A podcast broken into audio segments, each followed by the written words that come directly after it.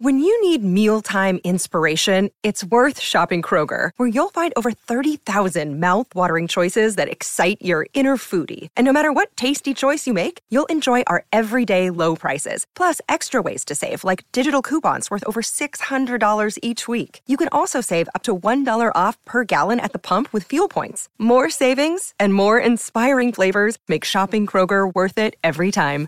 Kroger, fresh for everyone. Fuel restrictions apply.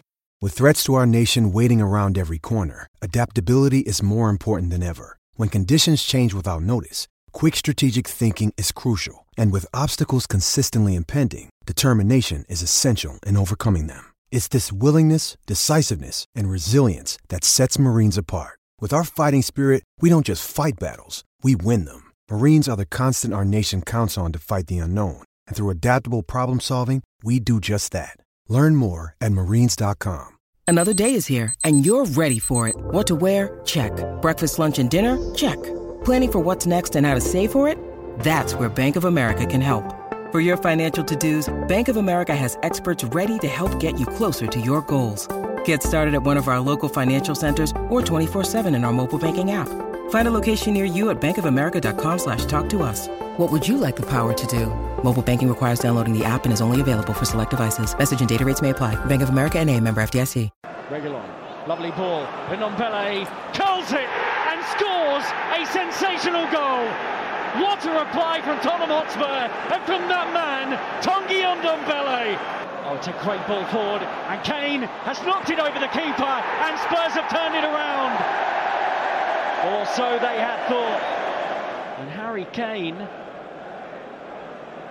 almost in line, I thought, with Javi Manquillo, the right back. Tottenham Hotspur lead, and Harry Kane is up and running in the Premier League this season. It's his first goal in the top flight. And Spurs from 1 0 down are leading Newcastle United by two goals to one. Silky footwork from Ndombele. Lucas Moura smart and stabs it into Kane. Spurs have bodies in the middle, and Heung-min Son's there. And Spurs now lead by three goals to one. And Heung-min Son, Spurs top scorer in the Premier League this season, has got himself another. Hello and welcome to the last word on Spurs. We hope you're keeping very safe and well. Thank you so much for joining us 24 hours later after what we usually record. We've been bombarded with DMs this morning. My God, loads of messages. Where's the podcast? Where's the podcast? We're here. We're 24 hours later than planned. But as always, thank you so much for joining us. If you're listening to the show for the very first time, you can find us on iTunes, on Spotify, on Audioboom. We're across a range of different audio platforms. We are, of course, on Twitter at Last Word on Spurs. We're on Facebook and Instagram too. And as we say so far this season, for better or for worse, we are also live on YouTube. You make your mind up. I'm not sure how many times we're going to say that this season. Joining me, first up, of course, I've got my co host who runs this crazy train of a show. I've got the wonderful Lee McQueen in the house. Lee, how are you? Ricky, good evening. Uh, I can't believe we're so calm. 24 hours to absorb. You know, not, normally if it was uh, 24 hours after a defeat, at least we'd be more rational. Now that you know the time that we wanted to just get it all out of our chest and say, "Amazing, we've got another three points," and we wait 24 hours. But yeah, really good, mate. Thank you. Um, a great, a great weekend because of the tonic of three points always goes down very well. So looking to uh, um, enjoy uh, the two other guests that we got on tonight, and uh, and obviously interacting with all the listeners and, and, now viewers, as you say. Of course, of course, and it's actually nice this season. Like I said, we're giving out some fresh debuts, fresh voices on the last one on Spurs. Um, I think this is a guy I've been trying to track down for a while. We've finally got him, nailed him down. Delighted to welcome Jonathan Veal from PA Sport with us. John, how are you? You well? Hi there. Yeah, thanks for the invite. Finally replied to you, um, accepted. So yeah, happy to be here. No problem at all. It actually did feel like a transfer at one point, we were going to get this over the line. Yeah, I know. You didn't offer enough bonus, and uh, well, I'm happy with the uh, package. So uh, luckily, came in with new terms. So here I am. Here we go. Well, listen, I mean, unlike unlike Daniel Levy, unlike the Spurs board, I am flexible. I will see, see if I can work the wallet to see what I can do. Um, and there you go. We, we made it work. Also, delighted to also be welcoming for his debut. Um, you'll know this voice very, very well when you're going berserk celebrating Spurs goals. We've got Spurs TV commentator. Uh, we've got the great Rob Daly join us. Rob, how are you? Great to have you here finally. No, it's great to be here, Ricky. You know, I think we've been sp- speaking on DMs as well on Twitter for quite a while about um, about doing this. So it's uh, it's very nice to be doing it. A lot easier to do it off the back of a win and uh, and a deserved one as well. And actually, what was it, it, felt like a very satisfying win, actually, given the circumstances around the game. Um, so yeah, looking forward to getting into it and hearing um, what people have got to say with their questions and everything. Yeah. Do you know it is funny, Rob? I mean, we, we do normally record these shows straight after a show. Recording 24 hours later, I mean, it's a bit more calmer. This is this is the thing now where you kind of have a chance to absorb, like Lee said, the uh, the game itself, um, the feedback from everyone's thoughts. And yeah, I mean, like I say, it's um, it's nice to actually bring debuts uh, debutants on after a win because, um, like I say, it's, it's been tough over the last, I think, we'd fair to say, 18, 24 months. So delighted to have you both here. Um, but Lee, let's start with you because Spurs did bust Newcastle's Saudi bubble with an important win, which was nervier than it should have been after Dier's late goal, but big performance at the number 10 role from Ndombele. Kane finally breaking his Premier League duck, and it was much improved performance from him as well. Uh, credit, I think, also to Royal Romero. It, like I say, during that game, they played ever so well. Thoughts, Lee, on that win up at St James's Park? Well, it was, it was a cauldron, wasn't it? I mean, you know, you go to Turkey or Besiktas, uh, you know, away on in these kind of you know European nights, and you expect, you know, big, big atmospheres. And, you know, to be fair, St. James's Park, it was exactly like that. Uh, very, very uh, hostile, if you like, atmosphere, party atmosphere, um, which I'm glad that we uh, actually spoiled. Um, I thought we played very well, other than the shaky start, of course. You couldn't make it up. Callum Wilson made played for four games, comes back against Tottenham. Clearly, he scores within the first two minutes. But um, I, I, thought we controlled the game brilliantly well um, after that period. Um, I did have us down for a three-one win actually. So uh, Eric Dier owes me one actually because uh, sticking in his own back of his own net weren't very good. But yeah, I mean, I, am I'm, I'm really really pleased. Um, that seems to be you know one of Ndombele or Gio or Dele in that in that number ten role. But that for me, that four-two-three-one and the team that he played yesterday seems to be our best eleven.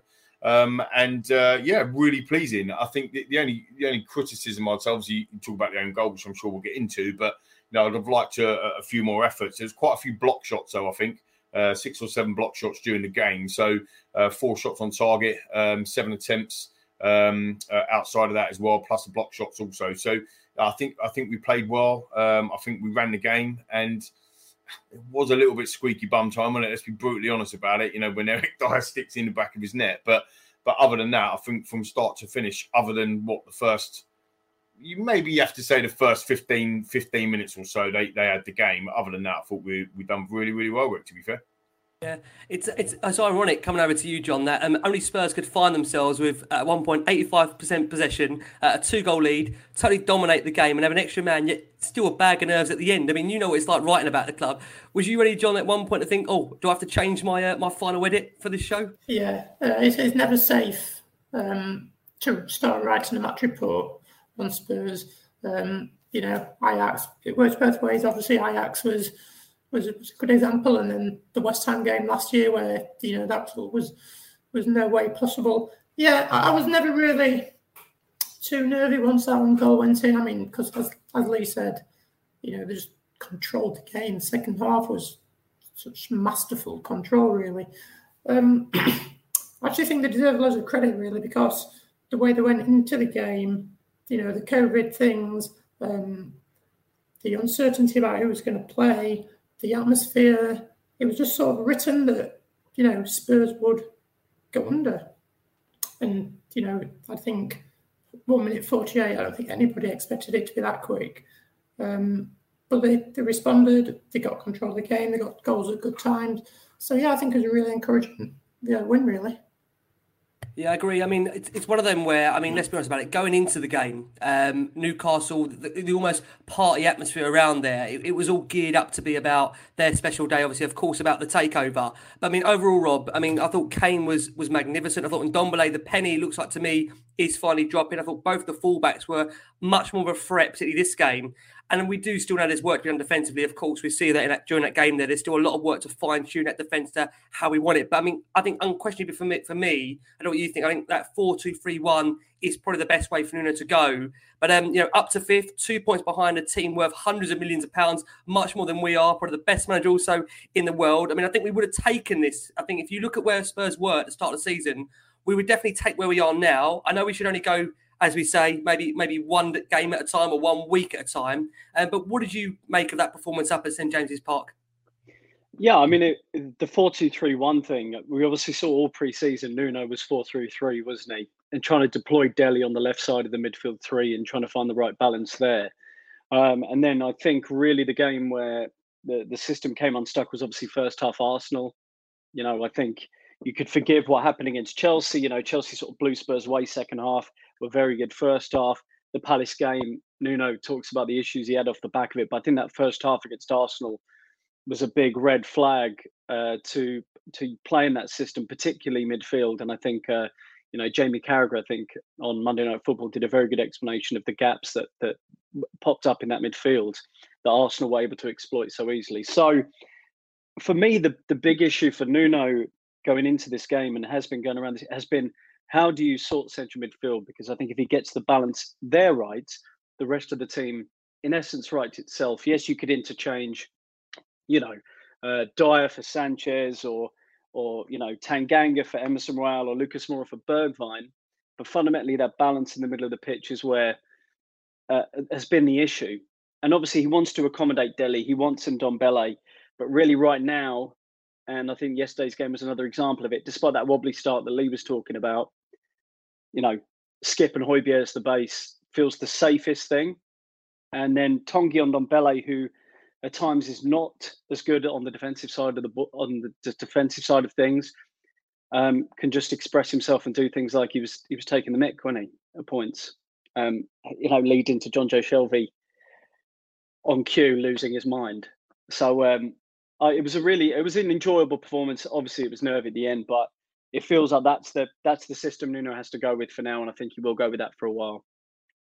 Yeah, I mean, I think it's really interesting you, you bring that up, Rob, because I think a lot of people have been questioning the formation Spurs are playing and the system in which Nuno is setting out the team. Um, just in terms of, like I say, a, a flavour of some of our listener questions, I'm going to read some of these out here. Mark Butcher says this has to be the team in the league from now on. Great game. Unfortunately, Dier did not make it easy uh, watching the end, but Plus Ndombele last in 90 minutes are positive. Nicky at Highland Spurs 1 says three points in amongst an absolute mad fanfare of the Toon takeover. Could have been a lot worse after that 100 mile per hour start. Let's take the positives and move on to the Hammers next week. Nathan Lumber says, excellent reaction. A performance to completely outplay a poor Newcastle side. Felt we should have gone for the jugular and scored maybe five or six goals in that second half, but seemed to content to pass and keep the ball. He does question, now, do we let that killer finish to teams, or should we be, like I say, hanging on as we are? Uh, Michael Bennett says, well done to Reguilón and Dier for their quick actions today. We are going to bring it up in the show. Great to see a Spurs team dominating the ball, especially in that second half, and the scoreline definitely did not flatter Spurs.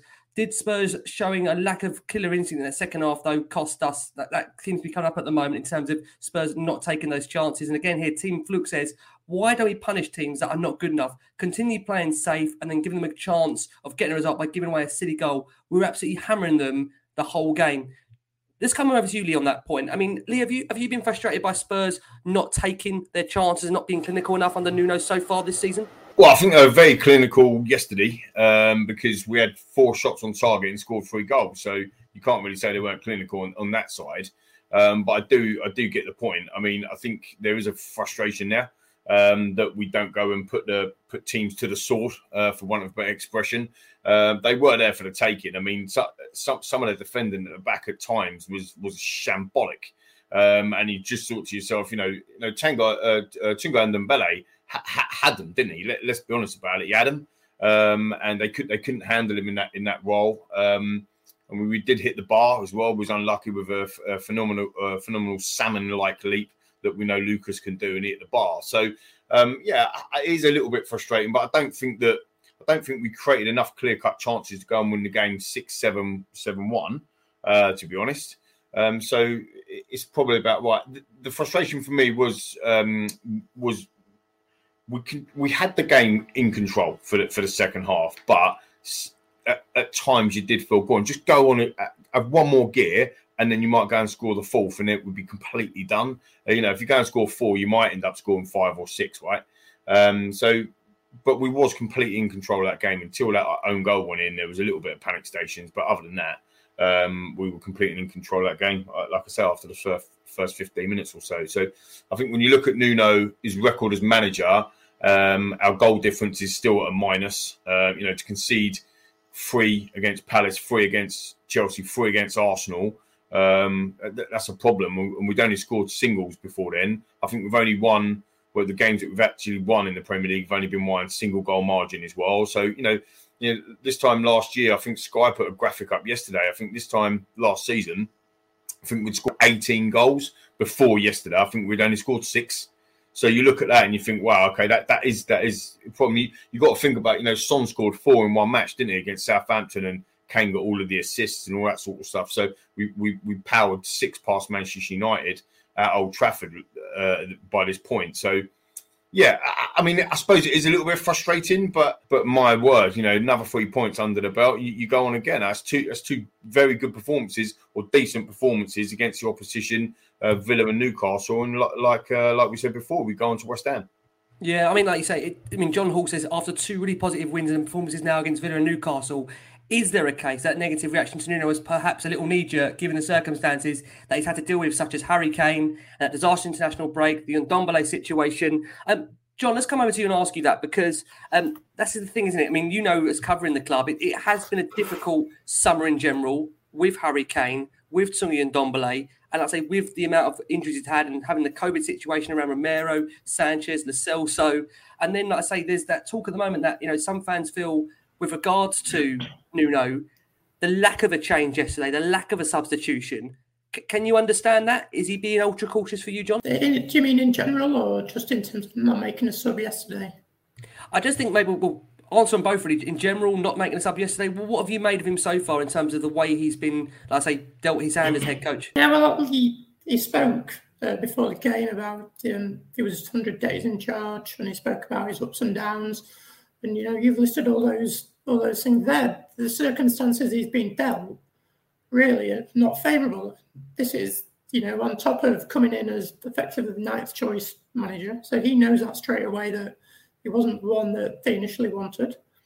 Um, you know, Harry Kane, that's a massive issue that I think he actually dealt with really well. In the media, I think he was, he kept his dignity, he kept the club's dignity, and he handled that situation really, really well. Um, yes, there's questions to be asked about the way he set the team up um, and, those performances in those three games. You know, were red flags, but um, yeah, I think he deserves a bit of credit, to be honest. Um, you know, there's, there's had a lot thrown at him, the injuries, the, like you say, Kane, Tang, Tanguy, and like you said at the top of the show, they're in a good position, and that nobody wouldn't have taken this position at the start of the season, especially with some of the games they've had. You know, they've played Chelsea, they've been to Arsenal, they've played Man City. Um, so, you know, I think it's actually a decent start. Some of the football obviously hasn't been to the taste of most Tottenham fans. I think we can all agree that. Um, but as Rob was saying, the 4 2 3 1 has, has brought the best two performances of the season. So that, that seems to be the way to go. Rob, just come over to you. I mean, that, this is the thing with Nuno, isn't it? I think at the moment it's still very much, from what I can gauge amongst fans, the jury's still out at the moment. I think there's fans that still need to be convinced in terms of the way Spurs are playing to a certain brand, um, a certain style, a certain direction of where the club is heading. And I say it's just, I think it, it's difficult at the moment because it is still very early days where he's had a lot of issues, as we've discussed the Ndombele, the Harry Kane issue, the overriding squad, to then actually try and form a judgment very, very early on. And we're, we're only in October. And if we look at the points at the moment, you probably say Spurs are maybe on target for where they would be points wise. Maybe not performances, but points. What have you made so far of the manager, Rob, for you? Um, is it too early to form a judgment? Yeah, I do, I do think so. I mean, you know, eight Premier League games is is um, a really small sample size, and in those games, um, Spurs have played, you know, Chelsea and City already, so they've already knocked off a couple of t- tough fixtures off the fixture list. Um, and I think all the mitigating circumstances that John was mentioning there just um, highlights how tough it has been. I, he'll be given, you know, plenty of time to do whatever he wants to do. And what I would say about Nuno, because um, much has been made of the fact he's a pragmatic coach. Um, I would say every time, almost every time that Wolves played Spurs, um, that I can remember, you know, commentating on those games after they got up into the Premier League, I was so impressed with Wolves every single time. Not in a what a plucky underdog performance, aren't they good? What a wow, they're good performance. A 3 2 win at Tottenham Hotspur Stadium, where they very much deserved the win that day. Their patterns of play, Matt Doherty outstanding for them. Jimenez, Diogo Jota just killed Spurs, really. There was the infamous Adam Adama Traore Jan Vertonghen game where Wolves definitely definitely should have won. You know, there's a few others. They won at Wembley, three one, came from behind. You know, you know, it was it, it, it was hard to think of. You know, I think the last season for Nuno because everything went a bit flat. Jimenez's injury, everything sort of took off the shine of what people thought Nuno was. But um, you know, I, th- I think many will. You know, the feeling. Let's not forget how good that feeling was off the back of the City win. You know, it was like it was euphoric, and I think um, I think you'll be given the time, and I think need to let Romero settle, let Emerson Royal settle into the team uh, before casting a, a, major judgment on him. I agree. Yeah, I think it, it's so hard because as fans, I say, and, we, and we're and we're also very guilty of this. I think straight after a game, Lee, and I, and I know, like I say, this is the thing where when we react to this straight after, emotions are high, our passion is there. Uh, we all want to see the club obviously performing well. You want to capture that though as well, don't you? You want you want to see that. That's you know, uh, I think Poch once said it, didn't he? You know, the, the game is about passion. It's about emotion.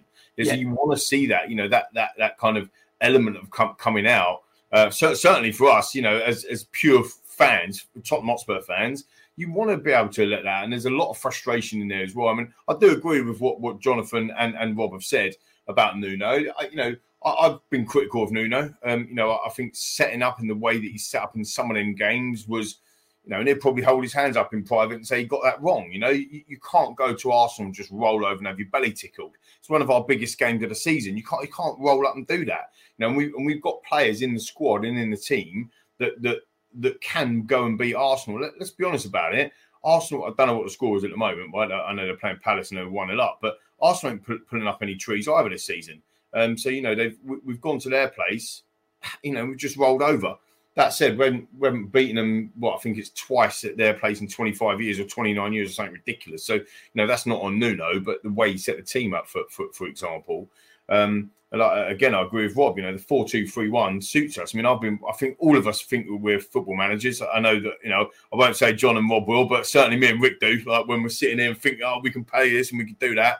Um, you know, and I've played around with the, um, you know, formations loads of times, having a look. Actually, maybe we can play through at the back with centre backs that we've got and push the, um, you know, the wing backs up higher. But but the real oh, four three three and how he's worked it. But the four two three one does seem to suit our our players. It suits our style. It gives us something that we're used to, maybe. Um, you know, and, and I think you know that's that's why we are passionate. And I think, you know, I think sometimes Tottenham fans look I'm not going to get carried away because I'll get I'll get thrown at everyone and be like, ah, you're getting carried away this and other. But I'm just enjoying the fact that we've won two football matches. Is that right? Like we can enjoy the fact that we've won two football matches. Um, and you know we've got a really tough game next in the league. Um, you know, Vitesse Arnhem, and, and, and, again, one thinks that this um, uh, uh, Europa Conference League is a walkover, and clearly it's not a walkover uh, t- tournament. Some of these play, um, uh, uh, teams that we're playing are decent sides. So it'd be a tough game in midweek, but it'd be a t- tough, tough game going to West Ham. Uh, David Moyes has got them playing really, really well. So you know, enjoy the fact that we've won a football match uh, in in difficult circumstances, and, and remember how we can enjoy watching Tottenham because I think most of us have forgot. I totally agree. And uh, you know what's funny? In the build up to this game, John, coming around to you, um, I mean, social media is in hysterics, right? Or trying to get control of itself because um, Spurs Twitter at the time, we know that two players from the Spurs camp had tested positive for COVID. It was all about, you know, who were those two players. And I think it's hard because, um, you know, there's a responsibility, I suppose, as, as, a journalist that you can't reveal who those players are because obviously for medical record purposes, um, you're not bound to, right? You're not allowed to do that. So, I mean, this is the hard thing that you're preparing for a game. Everyone wants to know who those players are. And then subsequently, we heard this breaking news, I think, from um, I, I might be wrong, but a South Korean source claiming that Son had passed a, a, a latter um, COVID test, which enabled him to play. When you saw the team come out, John, is that what you're roughly expecting now? Do you think Nuno is starting to know his team now? Of course, he said there was big issues, but um, you know, in that team, of course, we had um, Son starting the game. Harry Kane, of course. Um, we had, of course, as well um, the centre back partnership of Eric Dier and of course next to him Christian Romero. And um, we did obviously see the likes of the Celso, uh, Emerson Royal, Emerson Royal actually in the team as well. Roughly, was that you expecting in terms of that team, John? Yeah, so obviously in the press conference, um, Nuno said they would have they would like to pick the same start eleven as against Villa, um, but he had big shoes and he wouldn't be able to do that. Um, then later that day we got, we got wind of the um, of the COVID. I think everybody uh, read who they who they thought he was on Twitter, as you as you mentioned, um, and then it, the news came out that night that it was actually true, and then and then next day um, there was a false positive and everything. So I think once we knew there was a false positive, I think we knew what the team would be, uh, and it does look like you know Nuno is heading towards his stronger his strongest eleven, his, his first choice eleven. I think yesterday that's the team that that most people would have picked. Um, I guess when Bergwijn uh, comes back fit, is between him and Moura. Uh, but I think um, certainly on the, on the last two performances, the Premier League team picks itself. Yeah, I mean, we also did see, like you said there, I mean, Bergwijn and Davis returned from injury and they took their place amongst the subs. Um, I thought what was quite interesting was that coming around to you, Rob, you know, we saw Romero and Emerson having to play again just two days after turn out for their countries. And I think, like John says there, I think Nuno is starting now to get to know what his preferred first 11 is. Do you think in his mind he knows that now, Rob? Of course, obviously, Bergwijn has got to come back from injury. Uh, has he got a fair idea now, bearing in mind he's been the job for what, you know, a good three, four months now? He'll know his first 11 roughly. Well, I'd be, I'd, you know, bar, barring injury or or some something else, if that wasn't the 11 versus West Ham, you know, I'd, I'd, I'd, I'd be stunned if you know, maybe there's a little tweak here or there. You know, Lucas Moura maybe had too many minutes in the week against Vitesse. You played Bergwijn, but Lucas Moura was tremendous. His run for the third goal was excellent. I think, um, you know, I think Nuno knows what he wants, and and this is relatively far away from what he was doing pre-season, in part because he didn't have all the players for pre-season. Um, but you know, it was supposed to be this four-three-three thing, and because Kane wasn't around yet back with England anyway after reaching the Euro final, we had this very dynamic front three of Bergwijn, Lucas, and Son, who were excellent against City. And then suddenly it was like, okay, well, this could be life after Kane if Kane, you know, Kane obviously subsequently revealing he was going to stay. Um, but I think the four-two-three-one works works well. I think in terms of what's in the squad at the moment, maybe a little bit light now in a additional midfielder who could play in the two. So I think you're looking at you're probably looking at Skipp and as the first choice pairing, and then Winks, and then who? I don't think he'd use Dele in that position really in, in the Premier League. Um, and then that adds a, another question for Nuno in terms of that position behind Kane, because now you have three players who want to play in that position. And I think I've got this right. I think all of them started against Chelsea. I think Gio started right wing. I think Tanguy and Dele both played in midfield alongside Højbjerg, but now it looks like only one will play. So we, maybe there's a, a, little bit of a balance issue there in terms of what Nuno can do with his team. Um, but I think it's pretty set. And I think, you know, even though Christian Romero, I think he was beaten far too easily for the opening goal. I think the whole team was blown away by the energy of St James's Park in those opening moments. He only looks class, doesn't he? I think we're seeing a lot with his range of passing, a throwback to Toby. Um, that he's um, he's certainly probably Spurs' first, first choice centre back. But you know, quickly on Dier, I know he sort of gave everyone that little heart attack at the end. But yeah, you know, Eric Dier was, I thought, tremendous mm. throughout the game. Yeah, and you know, I wasn't, you know, at times I felt last season he wasn't, didn't have the best best of days. You know, there were goals where a low cross would be swept into the area, he'd leave the ball, someone would score back post. Um, but I thought he was, I thought he was excellent yesterday, and looks probably his most comfortable since the start of last season when him and Toby and Højbjerg had that nice little defensive three thing going on. Yeah, just, no, just on that, if I can, Mick, just because I think you make a really good point, Bob, about Dier.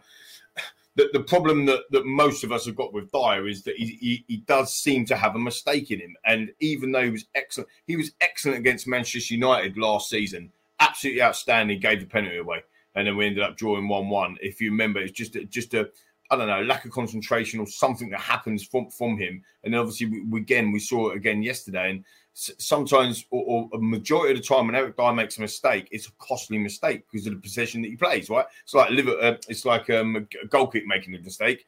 Inevitably, it ends up being a goal. So that's the bit that he just and, and it's really difficult. So I totally agree with. You. I thought he was. I thought he was excellent. I thought he was excellent against Aston Villa as well. Uh, to, to be fair, but but there's always there's the element of it, and you know when you look at Villa's goal um, that they scored, uh, you could have a look at R- Romero because he come out, didn't he, flying out for a challenge, and then he left the hole, and then people saying, "Oh, it was Dier," but actually it was a Romero. Romero got lost. Uh, he lost it. He actually looks over his shoulder. If you think he looks over his shoulder, he thinks he knows where his man is, and then he drops him, and then his man just gets in front of him and, and, and beats him to the header. So I agree that although Romero looks class and brilliant, he's got to work on that side of things, and Dier just needs to get rid of their mistakes. One mistake a game is sometimes too much. And yesterday it didn't cost us, but it easily could have. You know, if that was a tight 2 1 mm-hmm. game and all of a sudden they go 2 2 and the crowd's up for the last 10 minutes, that is a completely different football match. So just needs to eradicate that, doesn't he? I don't know how yeah. he does it, but, you know, he has been very good. Don't get me wrong. Yeah, I mean, Lee, I just wanted to pick up actually on the opening goal, which John, I think, and Rob mentioned the reference to there, because um, I think the, the, thing going into this game is, and it didn't take a, a brain session to work this out, that Newcastle were going to be up for this, right? They're, you know, have just been taken over. Um, you can imagine that, that that the the wall of noise around that stadium and the way they kind of made it a real carnival atmosphere. Anyone would tell you that, you know, Steve Bruce, I don't think even had to do a team talk because they were going to come out of the blocks flying. I think what was so That's frustrating it. is that we all knew this, right? As, a, as Spurs fans, we know this.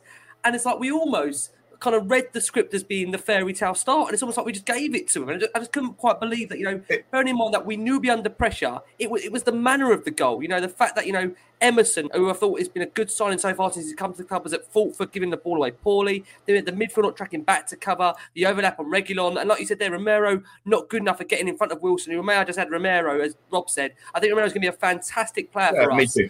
But like every player, there is stuff to work on here to improve, isn't there? How frustrated was you yeah, by that sure. goalie? Yeah, it was frustrating because you know it, it almost done us a favour in, in the same in the same way as well, because like, it was so early. We had the whole virtually ninety minutes to try and sort ourselves back out, which we did. Um, you know, so, so that was that was great. And I think Jamie Redknapp said pre-commentary that you know first twenty minutes you've got to um, you know cool the crowd down and that type of stuff. And you know, we're, we're, we're giving them adding fuel to the fire after two minutes. I mean, you couldn't make this up.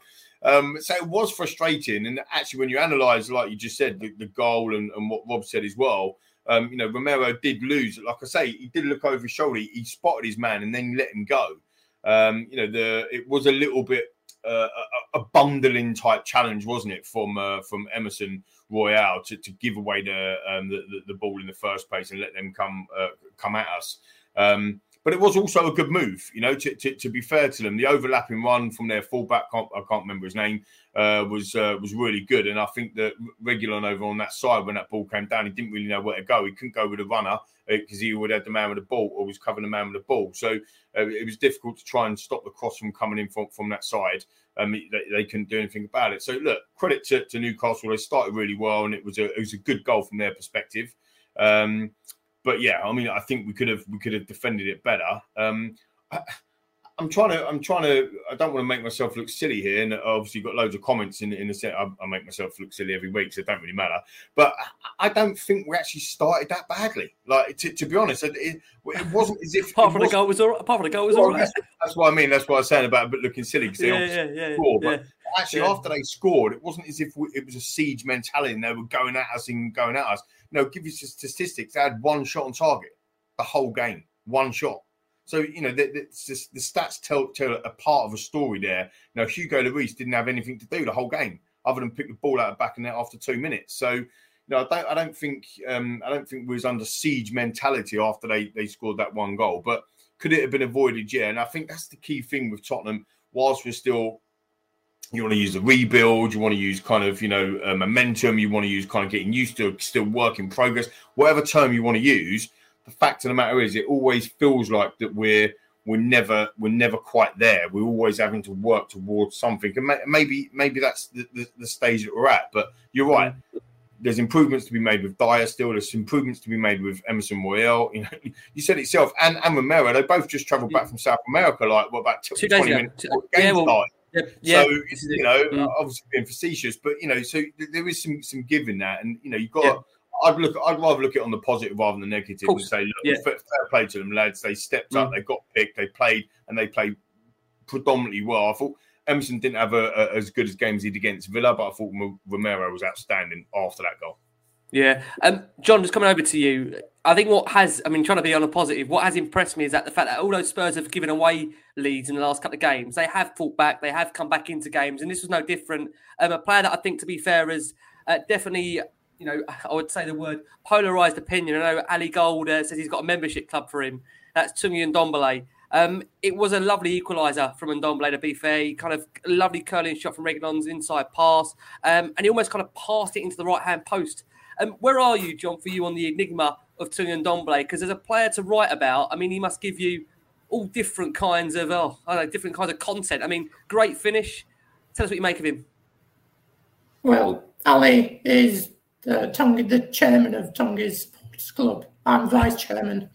Um, yeah, it's, it's, just absolutely brilliant. It's, as a player to watch, it's just absolutely brilliant. Some of the things that he's capable of, you know, the pirouettes, the way he gets out of situations, so like with his low gravity, you think, you know, how has he done that? Um, you know, so as a player, it's great to watch. You know, he's also frustrating because he'll do something amazing, and then for the next five minutes he'll be strolling around, you know, catching his breath, sort of thing. Um, it looked like his time at the club was was over in the summer. Um, I think if Spurs could have found a buyer for him, they would have done. Um, but look, it seems to me like um, Nuno has found his best position. Um, he's more effective higher up the pitch. Um, he can affect the game like he did yesterday. He can create, he can score. So we've just got to keep him happy, keep him fit, and keep him playing like.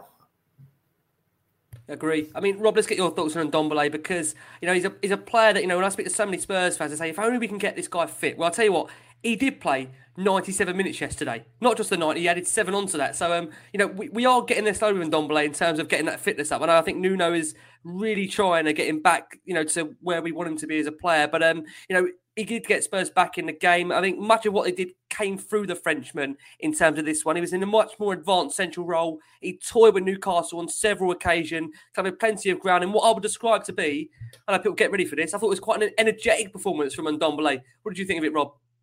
Yeah, I know what you're saying, Ricky, because there was points where he was, you know, when Spurs had those periods where they felt they were in control in the second half, and they were in control, where he was dropping so deep, he just wanted to get on every other pass. Do you remember those moments where he was just linking it, give it to me, give it to me, I'll do something, step over, bang, go. The moment by the corner flag where he, where he just sort of danced around them for a few minutes. But you know, I think there's, there's a real. Oh, it was brilliant, wasn't it? But it, it really was. But I think there's a real similarity to the Manchester United Pogba issue in a sense because what Ndombele is is this unbelievably creative player who you want to see who will do magical things that will win you games that will pull you back into games. But on the on the defensive side of things I just he probably doesn't have it. And you know I, I commentated on Leicester Man United at the weekend as well.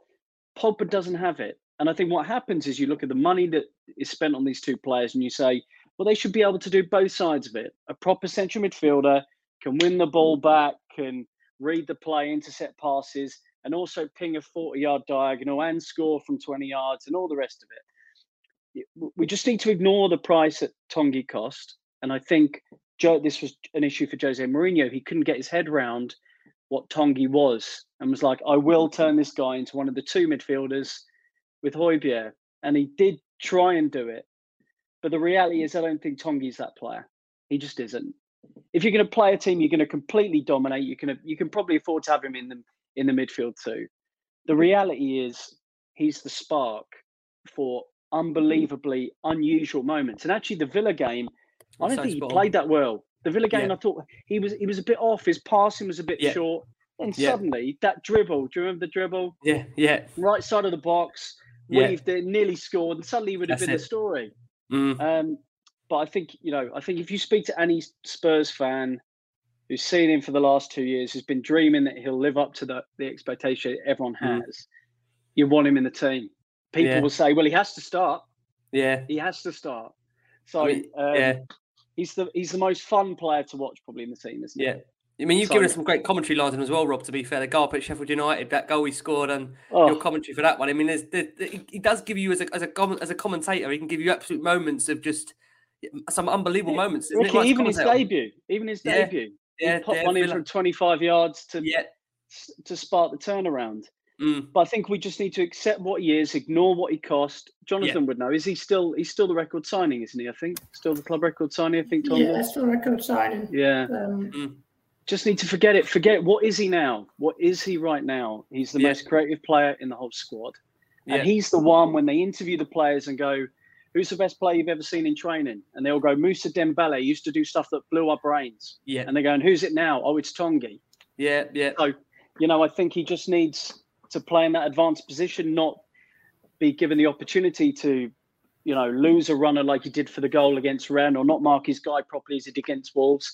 I'll forgive him for the giving away the ball goal against Wolves. That's just, if you can ask him to do that, it's going to happen occasionally. Yeah, You know, he's going to give the ball away. Yeah, you, I think like you just said there, Rob, you've, you've got to know what he is as a player, and once you accept what he is, Yeah. then you know everyone can be better for it. Um, Harry Kane coming over to you, Lee. I think again, it's a player you have to accept what he's about. Harry Kane, it's about the goals, and I think to be fair for Harry, um, that was I think this could be I reckon the turning point for him this season because I think had that decision not gone his way in terms of VAR, I think again that would have been another you know a real again a, a difficult one to take. But um, to be fair, I thought the finish from Kane was just well Kane-esque, if I can call it that, because it was just an absolutely beautiful, lovely little flick. Um, it was deft as well. It flicked over Darlow from Højbjerg's pass, which I must say, Højbjerg's pass was absolutely exceptional. I know initially flagged it was obviously uh, for offside. Given that VR review, you know Spurs actually turned the game around in what I would actually describe it as two great moments. Yeah, I, I agree. I, it's really interesting. Just just quickly on Chingy, if I, if I may, because I, I I don't big up Chinga and Dembele that, that often because I don't talk about him that much. I, I just leave it to everybody else to talk about because I, I think he's he's been a little bit of an enigma. Um, you know, for, since, since he's joined the football club, I think everyone knows how good he could be, or we think we know how good he could be, but he's never on the pitch. I think he'd done 111 minutes or whatever it might have been yesterday. You know, with all the added on and all that sort of stuff, so it was brilliant. Um, and actually, he scored against Wolves in the cup, and I actually posted it from his Instagram saying not my best game tonight, and I thought he was talking about yesterday. So I put it on Twitter saying, "Oh, not," and then I got pointed out a few times. To be fair, uh, thank you, Chris, by the way, um, to tell me that it wasn't it wasn't from yesterday. Anyway, the point being is that he scored a very similar goal. He, like leaning back and like putting it in. Um, uh, even when he scored against Villa, Rob, that you just you touched upon on, on his debut, and then yesterday again, you know, kind of leaning back when you're always told to don't lean back when you score, and he's leaning back. It, it just looks sometimes looks quite awkward. Like when he's running, looks like the Leaning Tower of Pisa, and you think to yourself, is he going to fall over? And he and he keeps the ball like unbelievable. I mean, I thought it was excellent yesterday, and and Rob touched upon it. You know that that skill in the corner flag was just like I, I was like, what? I, it blew my mind. I thought it was superb. So uh, reminiscent of uh, Timothy Atouba back in the day when he's like trying to take people Oh, on we, his are, own. we are going back there, aren't we? My God, Newcastle United away. We are going back to Tibia sure, for sure. But co- coming back to the main man, um, Hmm. never been worried uh, about Harry Kane. You know my thoughts on him. You know the information uh, that we talked about over the summer, um, and uh, um, the all of that escapades and all that sort of stuff that he's done. He's ironically scored ten goals this season. It's quite, it's quite mental um, that he scored ten goals. Everyone says, you know, uh, you know, when you write off Harry Kane, it's just like you, you know you, you're making yourself look silly because at the end of the day, the guy is one of the best, in my opinion, just my humble opinion. He's the best striker in the world, um, and he's uh, he's just absolutely outstanding. And yesterday was a perfect example of that. I mean, he was miles on side as well. When when they flagged offside, I was thinking, oh, it's just going to be really tight. And then look, as soon as they put a graphic up, you was like, oh yeah, he's miles on side. So that was brilliant.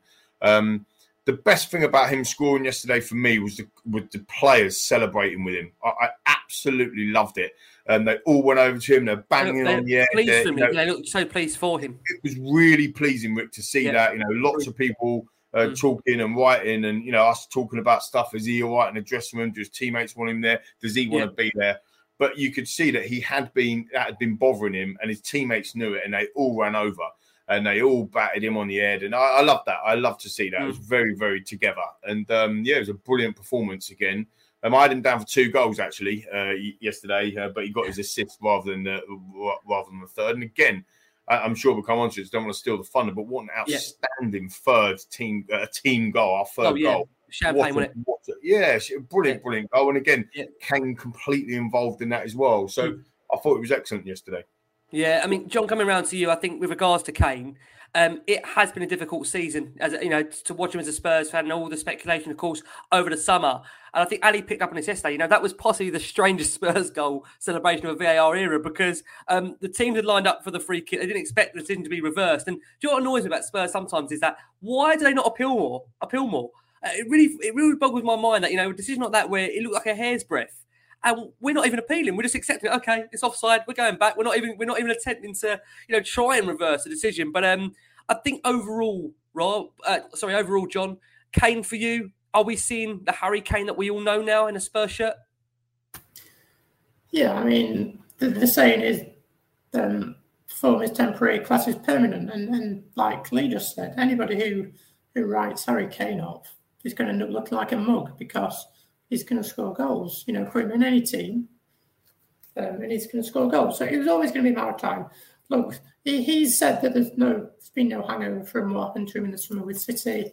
That's up for debate. I think that has to be at some point because I think in his mind, rightly or wrongly, he thought he was going to leave.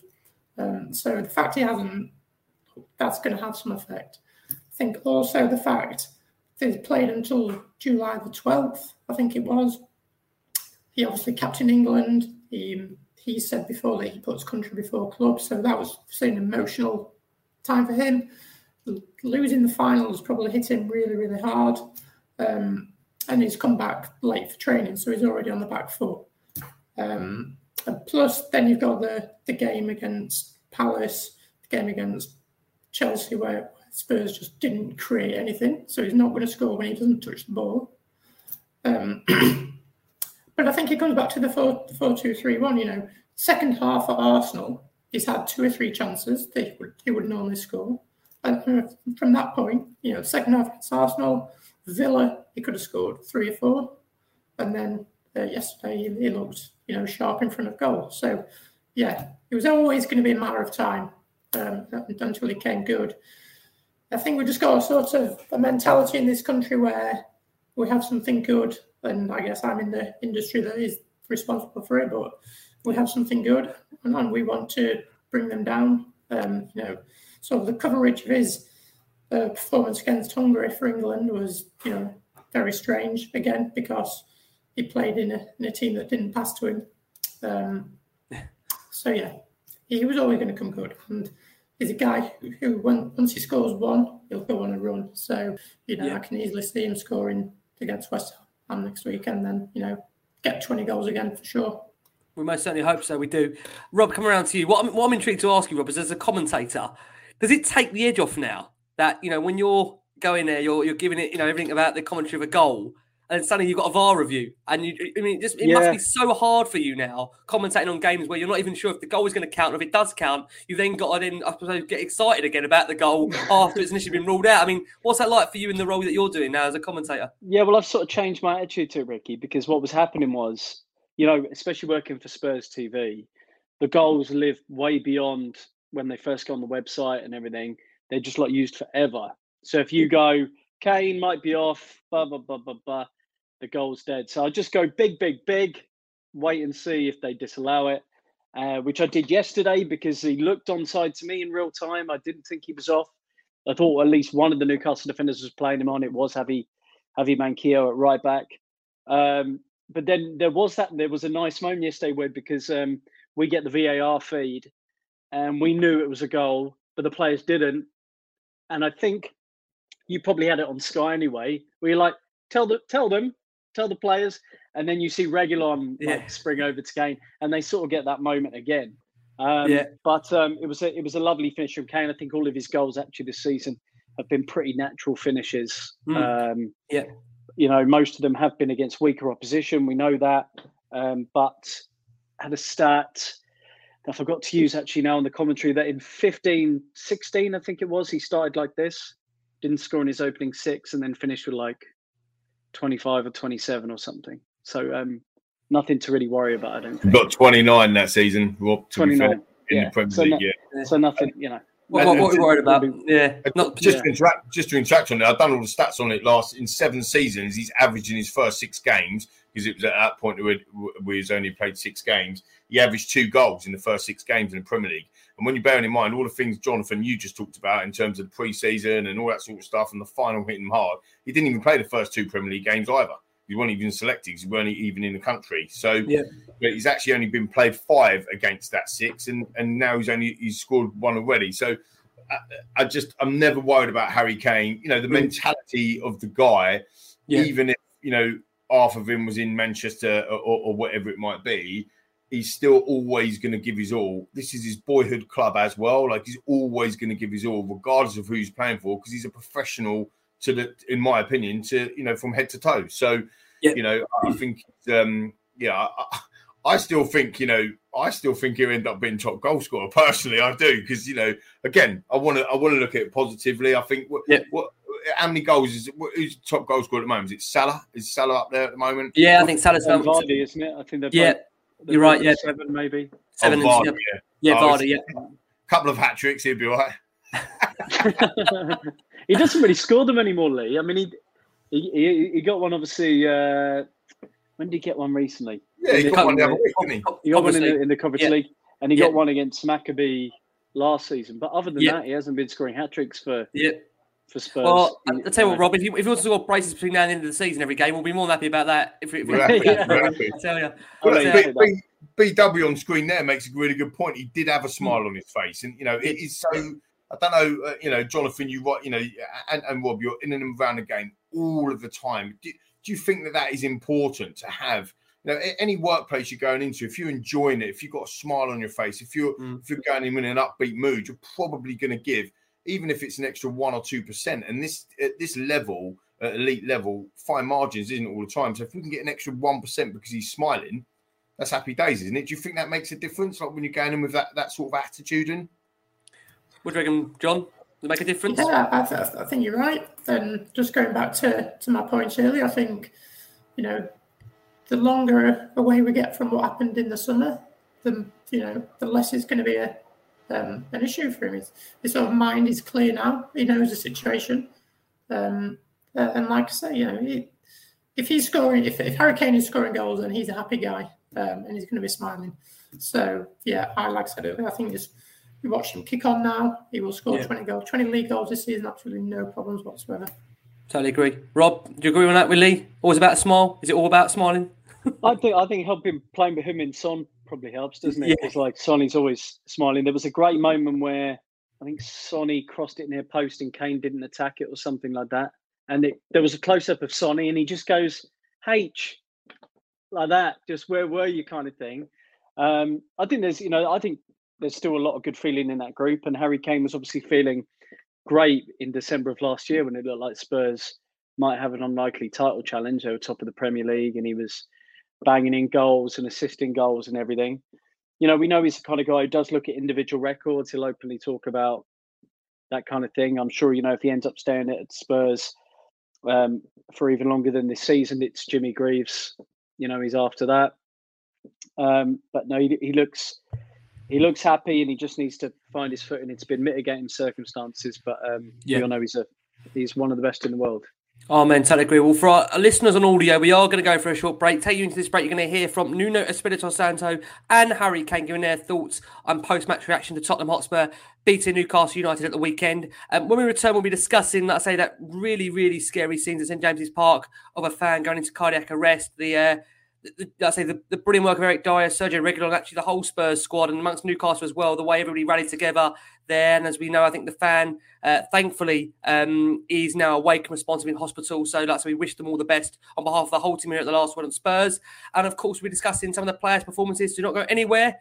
And of course, we've got Vitesse to come as well. We'll be back after this very, very short break. Okay, Harry's here at St James's, 3 2 in the end, and uh, well, that was quite an afternoon all told, wasn't it? Yeah, it was. First and foremost, I think um, we want to send our, our biggest wishes to to the guy in the stands. Obviously, um, we hear that he's stable now, and uh, it was horrible to see, horrible to to witness. Thankfully, the medical staff and I think the, the fans there, and obviously the, some of the players reacted really quickly. So, um, yeah, not not nice, and uh, we just hope he recovers well, and, and, we wish him all the best. Um, yeah, in, in, terms of the game, it was a tough game. It was we knew they was going to come out with a fast start, and obviously them getting a goal early was definitely that. But um, I thought after that we controlled the game really well. We stayed composed, kept possession, created some good chances, and, and obviously took a couple. And then um, yeah, after the re- restart, got the goal just before half time.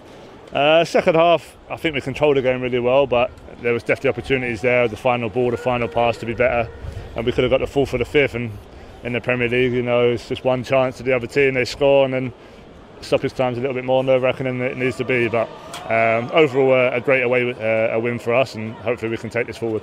Yeah, hundred percent. Look, we knew what we were coming in here to today. Uh, I must admit, I was thinking if, if they score early, it's going to be a real test of character, and that's exactly how it turned out. And that character test was passed today, wasn't it? Yeah, absolutely. Like I said, they come out of the blocks, they scored early, the crowd were rocking.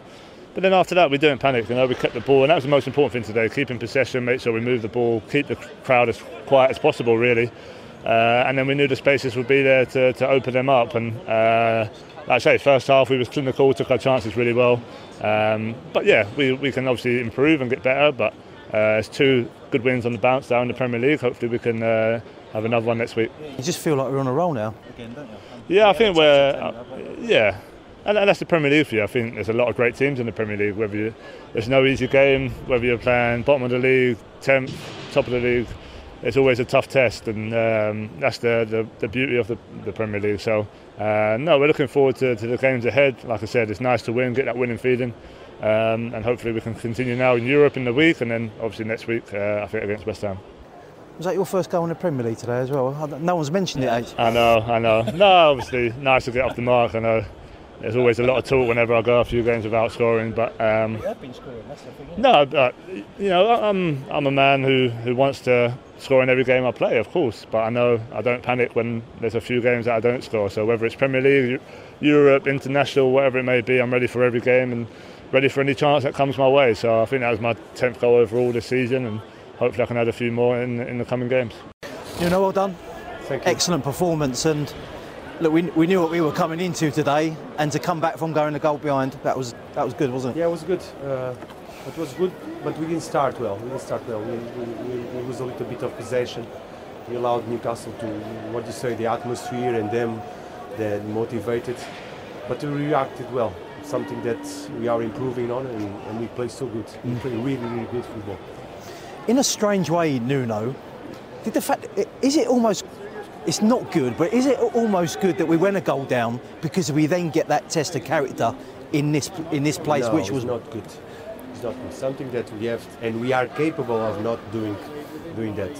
The idea was to control the game from the beginning, uh, take advantage of the of the players and the talent that we have, knowing that the, the opponent is going to come strong on you, going to throw everything at you and you have to sustain that. And something that is not good. Definitely not good. I was just i was thinking more like as a test of no, character really. no no no. No because we, we came through that no, certainly. no no no no no. Uh, we we build our character our character from the beginning of the game with our tasks and our jobs. I mean, some of the football was, was good. outstanding, yeah, wasn't it? Yeah. Today was, was really good. I think. Um, yeah, first half, the chances that we had, the way we break, second half, the lines, the possession. Uh, work hard without the ball, don't allow anything to Newcastle. Unfortunately, in the end of the game, they had, they had this goal that came from from nothing, but the way we control and doing work really, really good. Well, look, you, you said how important it was to beat Villa last time out. It's also just as important after an international break to come back and play that well, and, and now we're on a roll again, aren't we? Yeah, yeah. International break are always disruption. Um, this time we were able to do it well. It was, was good, but uh, to get back in the rhythm, the boys need to play together, uh, stay along a lot of time, creating partnerships, uh, and this is, I think, the way we should improve. And just finally, Nuno, obviously there was a very serious yeah. medical situation, and we hope that fan is, is okay now. But I thought our players was amazing, reacted was really well, didn't well. Eric, uh, Reguilón also was aware and, and started running, and I think the referee did the, the, right decision. There's nothing more important than human human life, and we have the news that he's stable, and that's the best thing that happened today. Brilliant stuff. No, no, well Thank done. you. Delay to the game, of course, when we saw really scary scenes at St James's Park. A fan I think going into cardiac arrest, Eric Eric Dier demanding that a defibrillator was to be rushed to the stands due to the medical emergency. We then saw Sergio Reguilón initially get the referee's attention and order the match to be stopped. Um, as we said, there it was great to see. Um, the Spurs lads coming together, the way they responded to that situation. I'm sure we all feel very proud by the way they respect they, they reacted. Because um, like I say, I think Lee, that kind of incident, I think it puts it all into perspective, doesn't it? You know, we get all carried away in the in the well in the uh, anything about football. You know, we get so involved in the game that sometimes, you know, taking a step back like that, it was a really, really scary moment, wasn't it? Well, absolutely, and, and it seems that uh, you know, Tottenham, for uh, for better or for worse, seem to be involved in these types of incidents. Obviously, we had in the Euros one of our yeah, one of our ex players, one of the mm. legends at our football club, Christian Eriksen. Um, obviously happened to him. David Ginola is uh, has had his own problems as well. Um, I was at uh, White Hart Lane when uh, Fabrice Muamba went down um, on, on the pitch, which was massively scary. Uh, I was in the south stand, the old south stand, and um, we were we were uh, up in the in the second tier, and we couldn't really understand what was happening. Like it was the first time we'd ever seen anything like that. I can't remember what year it was. I'm sure one of the one of you boys might might remember, but um, we were there and we were thinking, "Oh, come on, get on with it. Oh, you know, get up. You know, as you would. You think, oh, you know, you just and all of a sudden he weren't moving, and you know it's it's very very scary. And the way that they, uh, you know, the medical professionals that day, uh, obviously with Christian Eriksen as well, and of course yesterday. Um, and, and, again, yeah, Crackers makes a f- fantastic point there as well.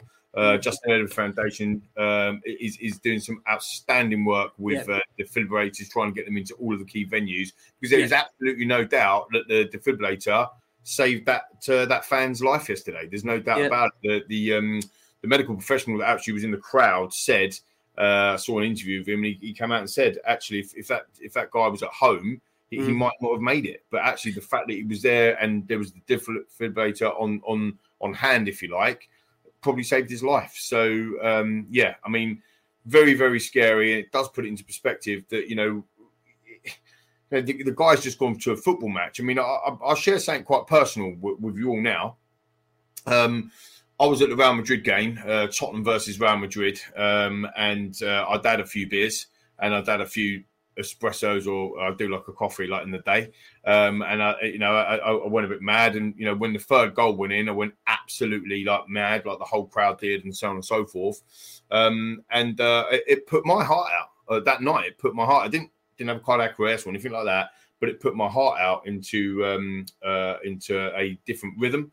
Um, and I actually had to go and have some treatment and all that sort of stuff. So it just it is very, very scary that there things like just a few beers or you know just getting overexcited and that sort of stuff and just going to a football match can actually yeah. do something like that with with you know so so just be be careful out there to everybody genuine serious message just be careful of what you're doing mm-hmm. and mm. stuff my, my thoughts uh, are, are, with I'm, I'm really pleased that he's, he's going to make seemingly a full recovery so uh, well done to everyone involved yeah, just on Cracker's point there in terms of the Justin Edinburgh Foundation, we've actually got Charlie who's, who's actually recorded a very nice piece um, that you're going to hear during this show, just in terms of the work the foundation are doing behind the defibrillators. So you're going to hear that, and um, I say in one of the ad breaks. Um, I just want to bring it back to the football, John, because Spurs we did score straight after that restart. It was actually a brilliant move from Tottenham. Lucas ran into Ndombele, who then turned superbly, got it back from the Brazilian. He beats the man, plays it through to Kane, and he hit across to Son to slide into the back post. Now I can tell you, John, um, if we're and you notice as well, if we're scoring goals like that every week, then I think um, Nuno got it be Nuno ball, not Nuno out. Do you know what I mean? It was a, it was a lovely move from Tottenham. I mean, what did you make of that goal?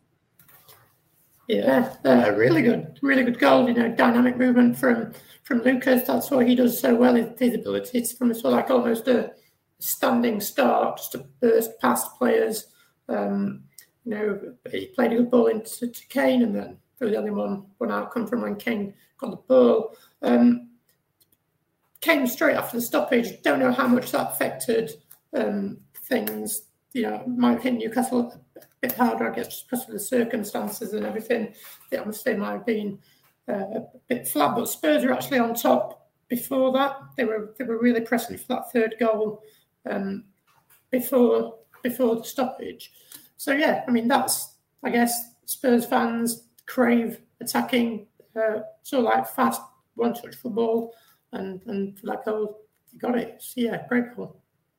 I totally agree. I mean, Rob, you know, I mean, and again, as I keep referring to as, as a commentator, I mean, that I think for me as a Spurs fan, that's the dream goal to be commentating on because the, the movement, the one touch football, uh, you know, we can call it liquid champagne football. It was such a lovely move. It was two lovely bits of skill from both Ndombele and Lucas, who played that ball into Kane behind again. His low cross there, touchdown from Son. And I think the way the team celebrated that moment, you could just sense, you know, that was a lovely, lovely goal. And, um, you know, if we're scoring goals like that all the time, I said to Jonathan, there's not much to complain about for getting the results, right? No, it was a great, it was a lovely move, obviously, and it was nice to see all of that front four combined so fluidly. Like I was trying to find like an acronym for, you know, like a desk kind of thing. But Oh, yeah, there's yeah. We- nothing. We, we need to find something. We need to create one, Rob. I think we need to well, get I was something like, back. I was, I was texting uh, Ben who presents N17, and I was Mm-hmm. like, so like Son, Lucas, and and Ndombele Kane, like slank. That was the slank was the best I could get. So we get going. We could try. And yeah, get it going. no, don't. I don't think Slank's going to catch on. But it was, it was, look, I- it was a really nice goal. Um, I, I think you know, the, I think part of the issue when you know when you're a Spurs fan, you see that goal, you're like, that feels like the team. You know, the Poch, you know, the free flowing, the lovely goals like that. And I think what Spurs fans have found difficult in the last couple of years is accepting that that team is no more, and that Spurs have now dropped a level below Chelsea, Liverpool, and City. Chelsea, Liverpool, and City are doing something else. And I think it's hard not to lament that the 15, 16, 16, 17 Spurs teams were competing at that level, were playing at that level, were scoring goals the way that, you know, Salah, Mane, and Firmino are combining all this stuff. But when you, you know, that's why it's nice to see little moments like that goal yesterday. And you want to, you want to see, you want to see more of it. All those guys on the same wavelength, understanding the off the ball movement. Um, and nice to see Kane and Son linking up for a 35th Premier League goal together. You know, one away from the record from uh, Lampard and and uh, Drogba. Um, so yeah, great stuff. And I must just say, because we're getting loads of comments bombarded here, so uh, We we, are. We are totally aware that Crystal Palace are beating Arsenal by two goals to one. Um, if that result takes a miraculous turn, you will never hear this in this show. We'll somehow have to delete it out. But yes, Crystal Palace are beating Arsenal. You heard it here first. Uh, He's, he's been a good signing, isn't he? Just just quickly, he's been a good signing. Uh, comes off uh, for his debut, Edward. He scores two against us, and now he's scored Mm. Yeah. again tonight, which hopefully will be the winner for them. Yeah. Um, so yeah, he's, he's, he's they, they took a bit of a gamble on him, didn't they? co- Coming from uh, from Celtic, but he's done pretty well. Yeah, I mean, we don't do strikers, do we, Lee? That's the problem with us. We only we No, just no, do don't one. So uh, strikers. yeah, we don't do strikers. No, No defenders got pl- plenty of them. Midfielders got a load of them. Strikers not round here. No, not a chance. That, that Um, needs strikers. That needs strikers. Oh, bringing it back to the game, um, we saw Jonjo Shelvey get sent off for Newcastle in what was a really uh, silly, silly challenge for bringing down Reguilón cynically after a similarly cynical challenge on Ndombele um, earlier. So Newcastle going down to 10, but Spurs, as we said earlier, still making life so difficult for themselves as they would always do. Uh, Eric Dier putting a ball into his own net completely by himself, my ad. I, I didn't see a, a Newcastle shirt inside. No. So The thing, Dier. the thing is, the thing is about that Rick as well with Eric Dier. uh, Just quickly on um, on uh, on Reggie, I thought he Mm. played. I thought he was excellent yesterday. It's one of his best games personally. I, I thought he played, um, and he was very clever to to get that free kick because he done whatever what you'd want everybody to do is run across his man. Um, which is exactly what he did, and John showed himself he had no choice. I think that's the second time he's got sent off in a Newcastle shirt, uh, shirt, sorry, against Tottenham. So you know you couldn't make it up. Completely uh, mental with Eric Dier, and this come back to the point that uh, Rob and I were talking about right at the, at the beginning on Eric Dier with their mistakes. Uh, thanks, BW. Um, is that um, he he actually gave away the free kick as well. I mean, you could not make this stuff up. So not only did he score an own goal, but he actually gave away the free kick that led to him scoring the own goal when there was no one about, no no one around him, as you said. So you know, it's just little things like that that we've got to get out. I, I remember, uh, who doesn't remember, you know, 3 0 up, eight minutes to go against West Ham. I think it was on this day. Oh, yeah. Um, It was. you It was. It's the worst, thing. Yeah. West yeah. Ham started tweeting about it earlier. Yeah. But the point is, is that know, the, the goals that we were conceding were coming in from free kicks in and around them, them both of them areas. I think we conceded that, that. I think we done a show on it, Rick, didn't we? We, we conceded Newcastle, um, that Eric Dier handball from a, a Everton. into the box, Everton from a free kick into the box, um, West Ham from a free kick into the box and sacked the same way, Brighton Yeah. from a free kick into. I mean, you Yeah. couldn't make the stuff up. It was literally the whole time. So we just need to get that out of out of us. Maybe it's us, Rick. Maybe we're reminding everybody that we keep giving away these free kicks. The worst thing is how we remember those four isolated goals out of know, That's what worries me. yeah, because just in them instance from last year, that that was probably about nine points. I think it was mm. eight or nine points or so. Yeah. That gets you in the top four. So yeah. you know what I mean? It's a, it's a, it's a. Oh, interesting. Same referee too. Nice one, crackers. crackers. Can't believe it. Yeah, yeah. So, I mean, getting them sort of little silly mistakes out of Eric yeah. Dier's game, and I, I think he can be. I think he can be immense. What, what yeah. I want to say on Eric as well, because I think feels like I've given him a bit of a hard time, and I, I thought, uh, agree with Rob. I thought he was excellent when when he played in central midfield uh, in in the Poch days, I think he made his debut, didn't he, against West Ham, scored the winner in the 92nd minute. He played right back that day, and then they dropped him into central midfield, and he played as central midfield player. And he and he looked like a beast, didn't he? He was again, he was he was either with uh, Mousa or he was with uh, Wanyama. Um, and he was he was very very good, like dropping in as a, as a third centre back, a little bit like what the Højbjerg um, uh, uh, role's been when you was talking Rob earlier about that like, that triangle, you know. And but now Eric's got to take that on himself as a central defender. There's more responsibilities. No one, he hasn't got Jan Vertonghen or uh, Toby Alderweireld to bail him out if he makes a mistake. He's got to do it himself. So. I, I, I, don't know. I don't know what you lads think. What, what do you lads think? Do you think yeah, he can be that that man for the rest of the season? Joe, it's interesting. I mean, John, just coming around to you. When you, when you look at Dier's game, there essentially had a couple of static moments which the Newcastle attackers played on. But I thought, as a whole, he, he was solid. Um, but again, he managed to, which what Dier does a lot, he manages to ruin all his hard work by a moment of erraticness. I, do you, can you understand that, John? Will, will he ever be for you um, that that transformative defender we wanted to be next to Romero? Because for me personally, I just don't see that happening. I still feel Spurs need to go out and buy a centre back alongside him. What do you think? Hmm. First of all, I think I'm just going to cut a little bit of slack with a goal because, well, yeah, it, it looks horrendous. Um, but the ball actually came over Romero and he couldn't see it and he got himself in a bit of a mess. So it, it was unfortunate. It wasn't that bad play. Um, but I think your overall point, yes, I think, um, I don't sorry, no. I don't think Dier is the long term solution for centre half. I think he's been there long enough now. And I actually agree. I thought he played really well yesterday. I think he's had generally started the season well. Um, but he started last season well. And then, um, you know, as the guys were saying earlier, there's always a mistake in him.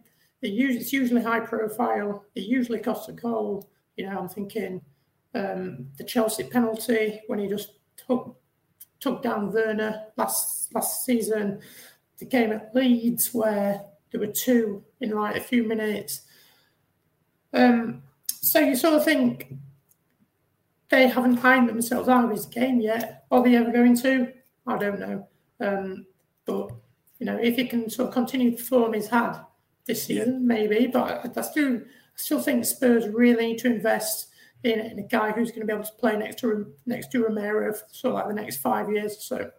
Yeah, it, it's interesting because I think a lot of people are picking up on the comments that um, what's Rodon done wrong? Why isn't Rodon getting a look in at the moment? And um, you know, it's, it's interesting because coming around to you, uh, Rob, you know, on Romero first, I thought you know he was caught out of position a few times that first half after some rash lunges, but um, again, I think he's still for me just trying to get to know you know, get to reason with the Premier League. And that's going to take a bit of time. He's coming from a completely different league, um, as we know. And, you know, Italian to Premier League, they're two leagues that are playing at a completely different pace. It's a different energy level. And I think it will take him some time. And we have to also take into account Romero has just come back off international duty to then come and play for Tottenham. And that's not easy in itself. But um, as a whole, I, I would say that in the, he looked better in the second half. He looked leggy at times because of the um, international commitments like Emerson. But are you excited for what you've seen so far of Romero? And who do you think will be that preferred partner between now and the end of the season? Will it be Eric Dier for you?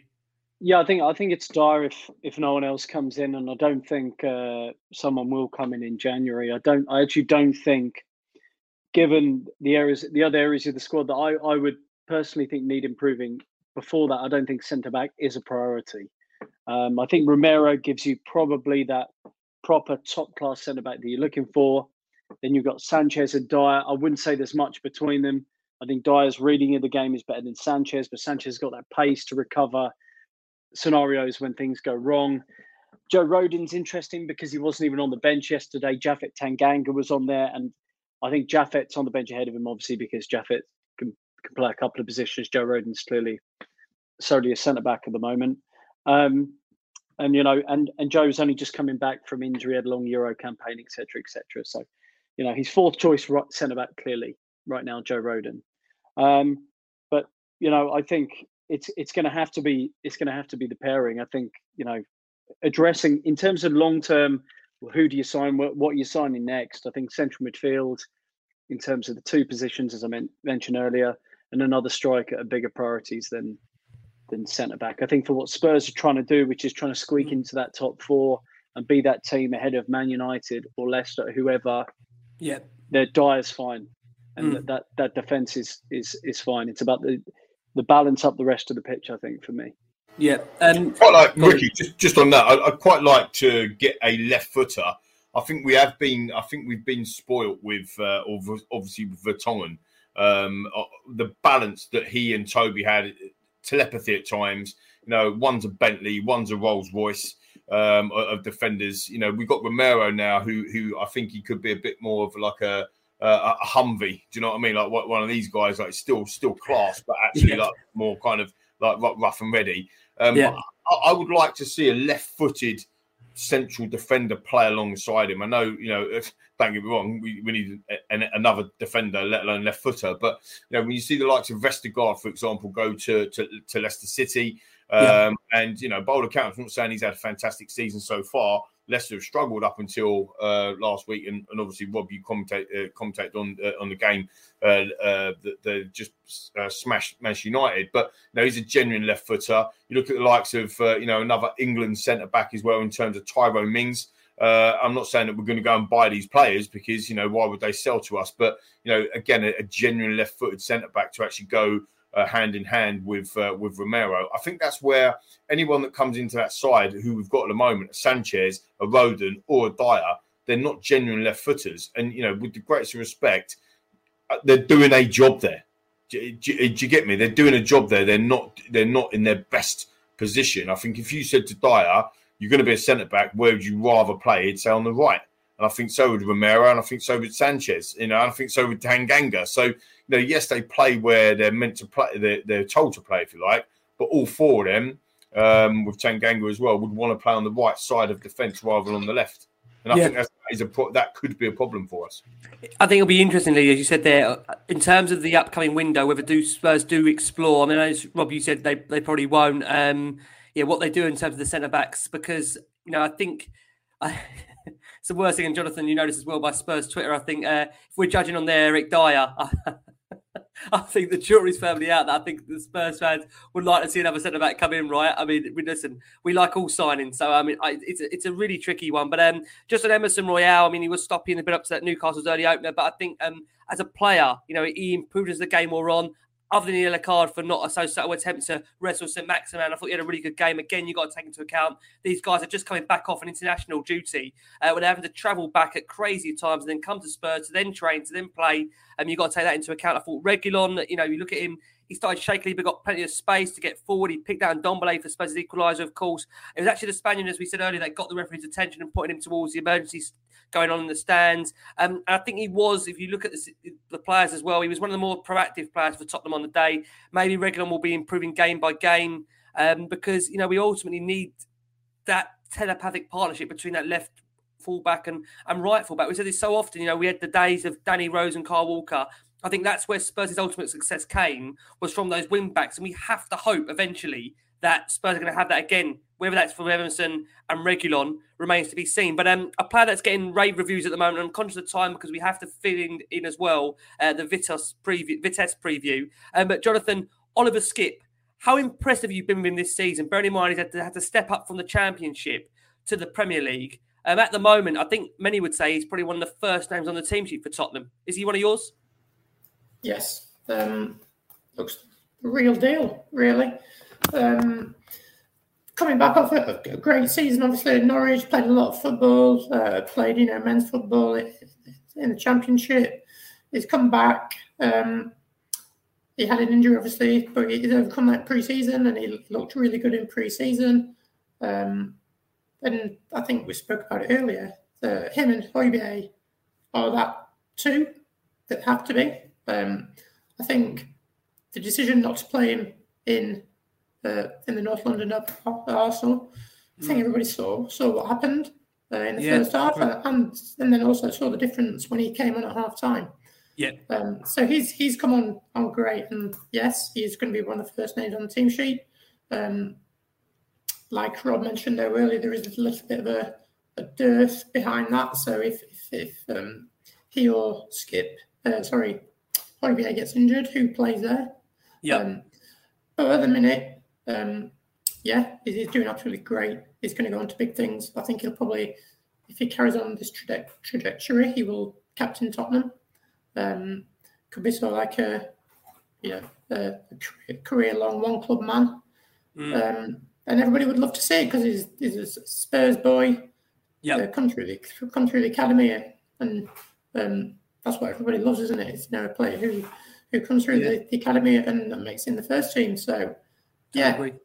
Yeah, uh, I think again, like, like you said there, for, for me, I think I get a really love an important dis- display. I think he was, you know, intercepting much of what Newcastle were trying to do, uh, threading those balls through to get Spurs going the opposite direction. Really been impressed by him. I've um, got a question here, actually. We'll ask you this one, Rob. This is from um, Dustin at Debo1980. He says, Do you feel that with Højbjerg and Skipp in the middle, we are getting back to the way in which we played under Pochettino all those years ago? It allows that front four to push up and allows the back, the fullbacks to bomb on. What do you think of that question?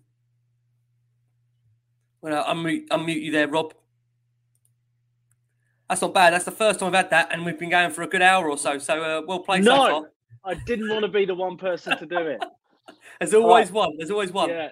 Look, um, I wouldn't want to get carried away trying to compare anything to that elite pot, the the peak Poch team. You know, a, a product not only of incredible coaching, but some of the most ridiculously good recruitment in Premier League history. And you know, we we go, oh, it'd be great to go back to the days of Vertonghen and Toby at their peak, and um, and Mousa in the middle, and all, and and Christian Eriksen. It was just like this, the club just nailed it. Every almost every transfer for for for key transfer for a while there was just absolutely unbelievably good. Um, but I think that you know I, I, like that pairing. I think there are there are a lot of similarities between Skipp and Højbjerg. They'll do a lot of similar things. I think Skipp's probably, despite Højbjerg's lovely ball through for the goal, that was similar to the one he did against Wolves last season, where he pierced it through the through Conor Coady and everything. Um, I think Skipp's probably better technically on the ball. He's got a little bit more of that sort of Winks, being able to to link the play, but he does like to go forward. He looks at home now in the Premier League. He loves the football club. If you ever see him speaking about his favourite Spurs players or his memories and everything, he's a proper Spurs boy.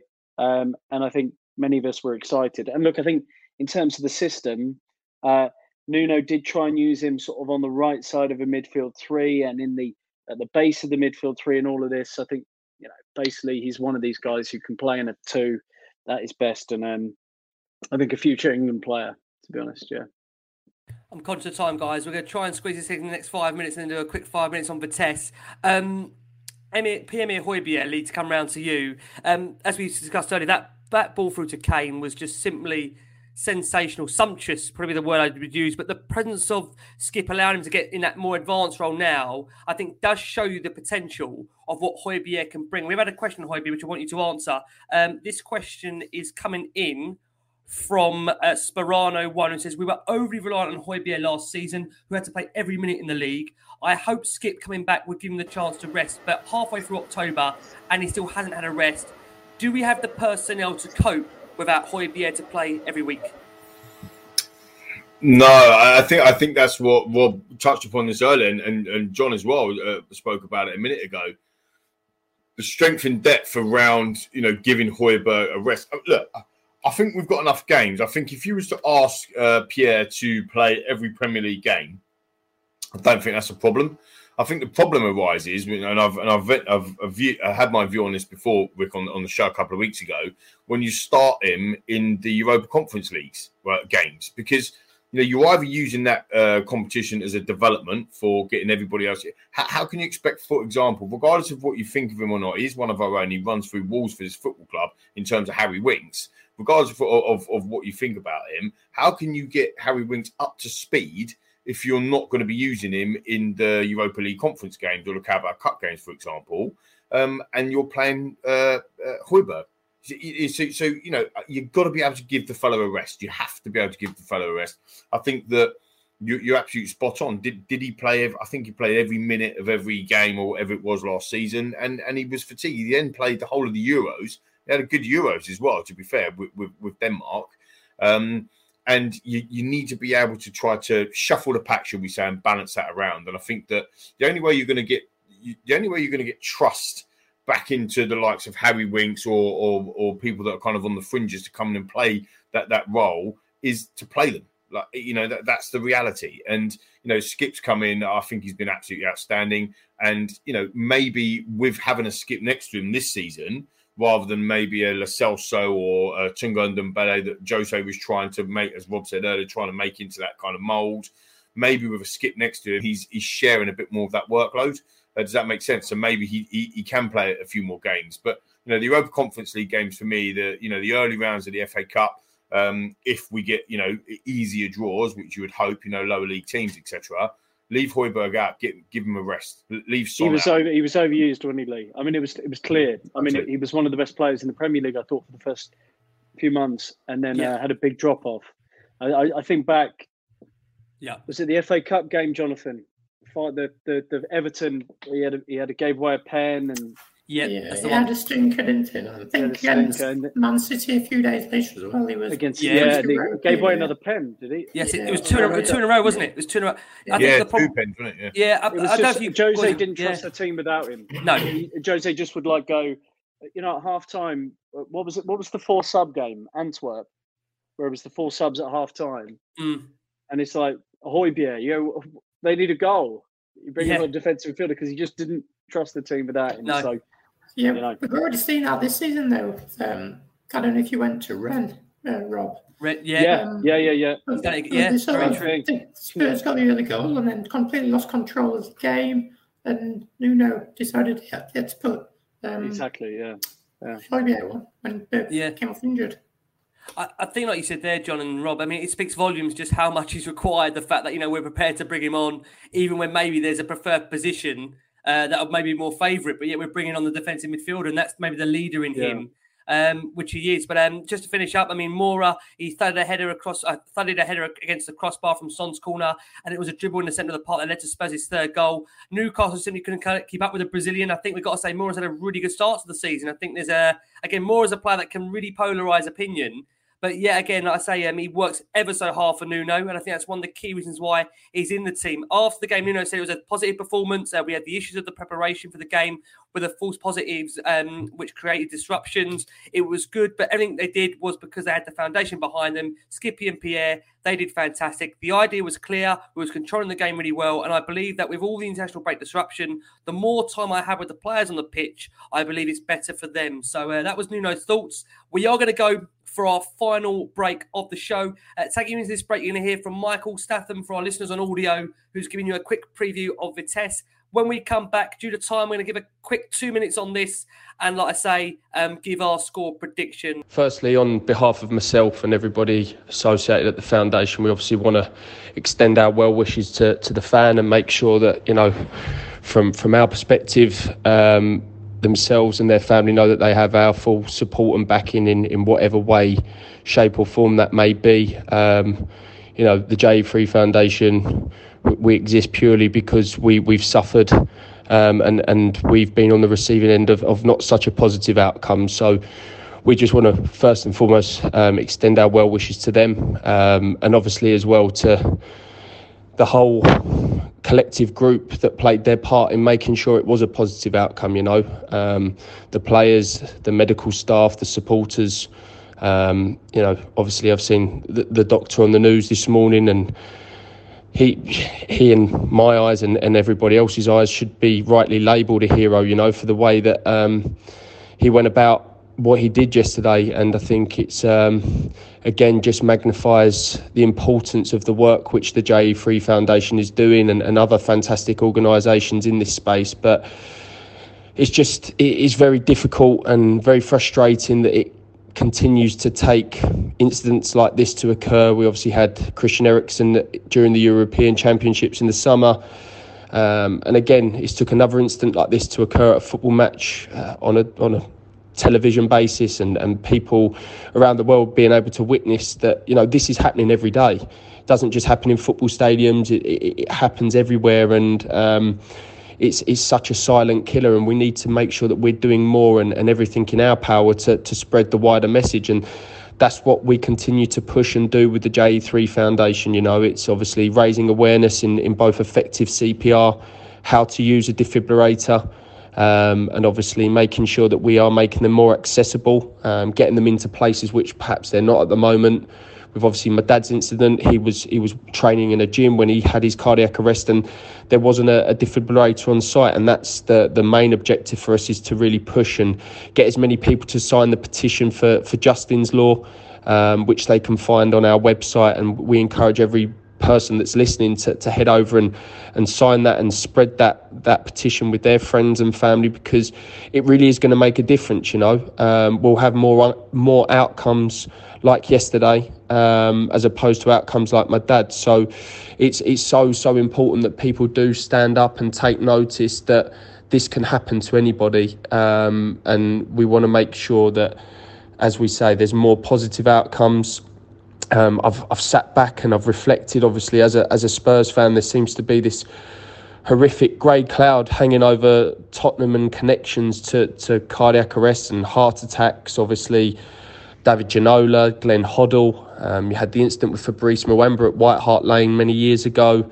Obviously, my dad now, and, and obviously with this incident during the, the Newcastle and Spurs game yesterday, it just seems very, very bizarre that there is this connection to, to Tottenham. And um, look, dad was. Um, Tottenham through and through, and, and the club, the fans, and the supporters meant meant an awful lot to him. And if there's any way that we can help as a foundation, um, anybody that's listening, then please feel free to reach out to us. Um, we can give you advice, guidance, and, and how we can help. But yeah, my, my message to anybody again is off the back of yesterday is to, to go and learn CPR, go and learn how to use a defibrillator, and, and make make yourself aware of where your nearest defibrillator is because they are life life saving pieces of equipment that we do have at our disposal, um, and we can't prevent cardiac arrests happening, but we can prevent um, the outcome being a, a, tragic one. So, yeah, I, think you know that that would be my message, and and hopefully. Um, you know, people do stand up, take notice of, of the importance of, of this this situation and this cause. Hello, my name is Michael Statham. I'm an editor at Football Oranje, which is a Dutch football website in the English language. We're the biggest source of Dutch football in the English language. You can check us out on Facebook, Twitter, YouTube. We have a website. Um, we interview players. We do podcasts, that kind of thing. So check us out if you like Dutch football. So Vitesse are a team who aren't like Ajax, PSV Feyenoord, AZ. They're, they're, they're qualified into Europe this season. They have qualified into it before, but they're not one of the big glamorous teams that you, you know of in the Eredivisie. I think people have heard of Vitesse Arnhem because of their links to Chelsea in the past. There is still a link between the two clubs, but you don't see as many loan players going there anymore to the Netherlands. Um, as for this season, they have a German coach. His name is Thomas Letsch. Last season, he led them to a really, really good season. They finished fourth in the Eredivisie, and they went through the Europa Conference League qualifiers to make to make the group stage. And that was a big deal for the club because European football is, is the kind of level they want to rise to. Um, they don't normally challenge the title. In fact, they've only ever won one thing before in their history, and that was the Dutch Cup. So you know what kind of team you're against here in terms of stature and history. If you want to try and compare their level uh, to a side in England, I guess you could say that you're looking at a team that would do very well in the Championship. I don't think there'd be Premier League quality, but that's not to say that the, the level of the Eredivisie is weak. It's actually a very good league. It's a very strong one. But um, you know, you're not going to be facing a top level side here. I think that this this side is the third best side in the group, um, better than Mura, but also not as good as Rennes. Vitesse played Rennes at home and lost 2 1. They, they had a good game against them, uh, but in the end, it was a couple of defensive errors that led to them losing. They went 1 0 up, and the style that you see from Vitesse quite a lot is that they'll battle really, really hard. They might get the lead and they try and defend it. In fact, at the moment, they're on a run of three away clean sheets in a row uh, because of the way that they, they like to play away from home. But they have struggled more at home this season. They've had a couple of really poor results actually against sides that they should be beating in the Eredivisie. But I think the results were a, a, a, an unfair reflection on, on quite how, how good this team can be. They get themselves up for the big European nights, and in qualifying, they managed to get past Anderlecht over two legs from Belgium. A good team coached by Vincent Kompany. So, you know, you, you can see that this is going to be a tricky game for Spurs, particularly if they're going to be rotating a lot of their players. Um, in terms of the formation, Vitesse will play a, a 5-3-2. They've been known to play that in every single game. Um, Markus Schubert is a goalkeeper, a young goalkeeper, but a very good one. Um, Dasa is the right back, right wing back. Max Wittek is the left wing back. He's a good player. I think you need to watch out for him on the left wing. And they'll play with three centre backs Daniel Doekhi, uh, Rasmussen, and uh, Richard Bazoer. Richard Bazoer is a midfielder by trade, but has been playing centre back for the past year and a bit. That's the way um, Thomas Letsch, the Vitesse manager, has got the best out of him. Bazoer is a really interesting character. At 25 now, he wanted to move back abroad because he tried going abroad after leaving Ajax um, when he was younger, but it didn't go well for him. So he came back to the Netherlands, and he's known to have attitude problems, but he, he on the whole has got over those now. But he didn't get his move last summer after a really impressive season last season, and he's still at the club. He's still trying to give his all for the Vitesse, but he, he is an interesting character. On the ball, he's fantastic. He's got a great long range pass. He's good at his defending. He moves the ball on well. Uh, but if you rile him up, he's, he's someone who can get sent off. In midfield, they'll most likely have um, Tronstad, the Norwegian midfielder, and Matúš Bero is the captain of the club. He may play in midfield, or Jan Jabot will play there, who is an attacking midfielder. They'll play a, a, a, um, a probably two strikers, which will be Loïs Openda or um, Darfalou or Frederiksen. All decent strikers. Openda's known for his pace, Darfalou for his physicality. Be interested to see what they go with against Tottenham. Um, but they're, they're a team that don't have many individuals. They don't have much individual quality, but together as a team, they're, they're doing pretty well. And, and you can see the togetherness of the side, it, it's really strong. They're full of Dutch players, but also international players so they all speak English together. Uh, they got some really good going on at the test. but I would say that if you can show your quality against them, you can certainly beat them. When Vitesse went away to Ajax this season, they were beaten 5 0 and it was a real drubbing. So if, they, if, you can get a goal in or two in quite quickly, I think they're going to find it hard to put the pressure back onto Spurs and try and change the game. I think that they'll want to go in their favour, keep it at nil nil or 1 0 up for as long as they can, or 1 0 down for as long as they can, and then they'll try and sneak a goal later on, or if they're winning, they'll try and defend it and see it out. I don't see it working though. I think I think Tottenham will have quality, no matter who who's playing. I think even a rotated squad could give Vitesse a good game and probably get the better of them. So I'm actually going to go with um, I'm, I'm I'm torn between a one-one draw or two-one Spurs win. Uh, I'm going to go two-one Spurs because I don't quite know who's going to be playing for you guys, but I do think uh, that they'll they'll play a few decent players and it will just be a bit too much for Vitesse.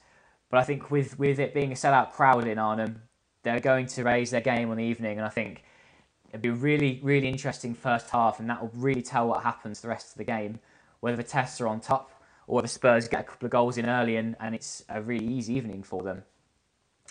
Um, what else is there to say? I think that it's going to be a tricky side for Tottenham to break down with that 5 3 2. Um, my prediction is I think Spurs will win. And yeah, if you guys like Dutch football, uh, come and check us out, footballoranje.com, a website. We've got Twitter, YouTube, and Facebook too. Um, thanks for having me, by the way, uh, Ricky and, and team. Uh, I look forward to the game.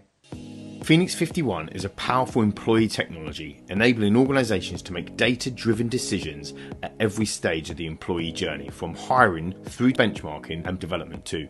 The platform provides detailed analytics on the most important asset in your business, your people, enabling organisations not only to make the correct hiring decisions, but also how to benchmark, train, and retain them. Phoenix 51 powering your people decisions through every part of the employee journey.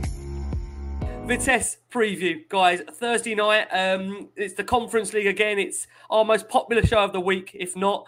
Let's come to you, Rob. Uh, Vitesse, you were saying that obviously you knew them a little bit in terms of uh, their profile. I mean, they did really well to edge out Anderlecht in that qualifying round, drawing 3 3 away and winning the 2 1 at home, thanks to Maximilian Wittek's double strike. Um, and then Thomas Letsch side, they, they stretched out in this pool for 2 0 success against NS Mura where Sondre Tronstad and Daniel Doekhi were on target. What kind of side are we facing, Rob, on Thursday night? And we are going to un- unmute Rob again to allow the quality to come through the mic. they had a spell last season where uh, it looked like they were in the title race. They went on this sort of mad run where they won five or six games after Christmas, and you thought um, they were in the, the title running. You know, Ajax are you know by far and away the best team in the country. Uh, but they, they're very, um, they are a good team. It's three at the back. They've got uh, these very aggressive wing backs, including Maximilian Wittek, who you mentioned there, who will who will get forward to score goals. On the right hand side, it will be Eli Dasa, who's a Israeli international. They'll bomb on. The one thing, there's two things to watch out for. I think with this team, they normally play with two up top. They had Armando Broja, who scored for Southampton uh, the other day, who was up front for them last season, but he's he's there no more, obviously. Uh, one player is called Riechedly Bazoer, who plays at centre back. He wears number 10. He plays at the heart of that back three, and he'll try and just dribble up the pitch. He's just given a role from centre back because he used to be an attack midfielder where he can just, from centre back, go wherever the hell he wants. So Riechedly Bazoer, we'll see him do that. The other thing will, is that Oussama Tannane, who was is sort of their their playmaker, this sort of stocky, brilliant technical player, Has currently been booted out of the squad by Thomas Letsch because he's got an attitude problem. He's had numerous discipline issues through his career. So they are missing probably their best creative player at the moment. But a tough test, you know, Spurs got unlucky with that group, tough group. I'm sure Nuno would love to be playing, you know, the academy guys and giving Nile John minutes and blah, blah, blah, blah, blah. Um, but it's a tough game. Yeah, you know, it's, it's interesting you say that, Rob. Coming over to you, John. Um, you know, we've seen this season a, a, real mixture from Nuno. He's actually, you know, filled the likes of Harry Kane in this competition. Uh, we've seen more. I think we've seen Son as well feature as well. Um, what kind of team do you expect to see, John, on, on Thursday? Are, are Spurs going there to almost kind of get this job done to a point of getting this qualified and then look to maybe um, use the squad as a development tool? Or how do you see Spurs panning out in terms of that squad going there? Well, I think it's probably the, the second toughest game in the group. I think Renaway was the first. Um, I think you have to bear West Ham in mind on Sunday. I don't think you'll see a really, really strong team. I think there'll be a lot of changes, but I don't think he can afford to go sort of like academy kids because I think they'll get turned over. Um, Spurs have had trouble in these sort of games over the last 18 months. We saw in the Europa League last year, Antwerp. Um, so I, th- I, think there'll be a few changes. I think Bergwijn will come back in. The back four will probably change. Sanchez will play, Rodon, etc. Uh, Doherty Davis. Um, but I think it'll be fairly senior still. A lot of Spurs favourites there you mentioned there, John. A lot of people getting very excited with that. Lee, let's, let's... Yeah, they're not going to be watching our game now. but I think I, I, agree. Though I think it's what they, he's got to do that because you, you know, on one hand, this this is the point I was making a couple of weeks ago. Right, you can't go for four trophies if everyone thinks we've got a rubbish squad or not a good enough squad you can't go for four trophies or, or four competitions. You can't do it. You haven't got it's unrealistic. You've got to be realistic. And if we want to go and win, try and win the Europa Conference League, then why why won't why why wouldn't we be playing our first eleven?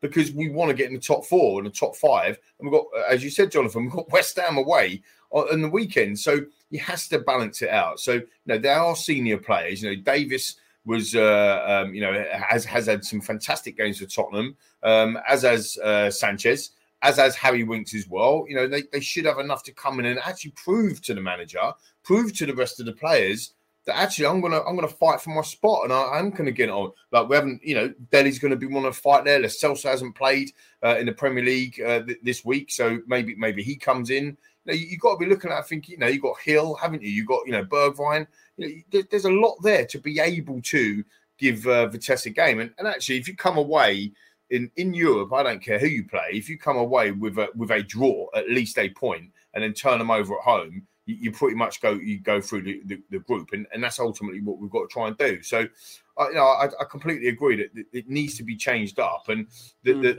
the reality is, if we're going to sit there two minutes ago and talk about Højbjerg needing the rest, and then all of a sudden we're going to worry about Winks coming in, that's exactly my point. Yeah, Winks has to and play that. Yeah, position. no, he does. Yeah, I, I think this this this kind of game actually highlights the two areas why I think striker and defensive midfield are the are the key areas because you go well, who who comes in for Kane? Yeah, and then who comes in alongside Winks? The rest yeah. of the team you can fill in. Yeah, so true. It's great one side, Bergwijn, yeah. Dele. Yeah. probably play Lo in the two, probably. Yeah, yeah.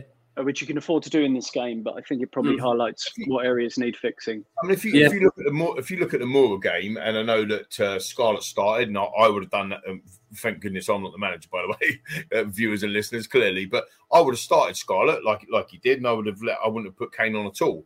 Um, but the fact that he did bring him on, he scored a trick, uh, fantastic for him. But I would start Scarlett in that situation as a as as the backup, as you know, as the number two, if you like, to Kane. The alternative striker, yeah. Mm. Because because we haven't got another choice, and if you don't play him, what what message is that sending out to him? Saying actually, we don't think you're good enough. We're going to play a makeshift striker in your position, mm. or you're going to play Kane.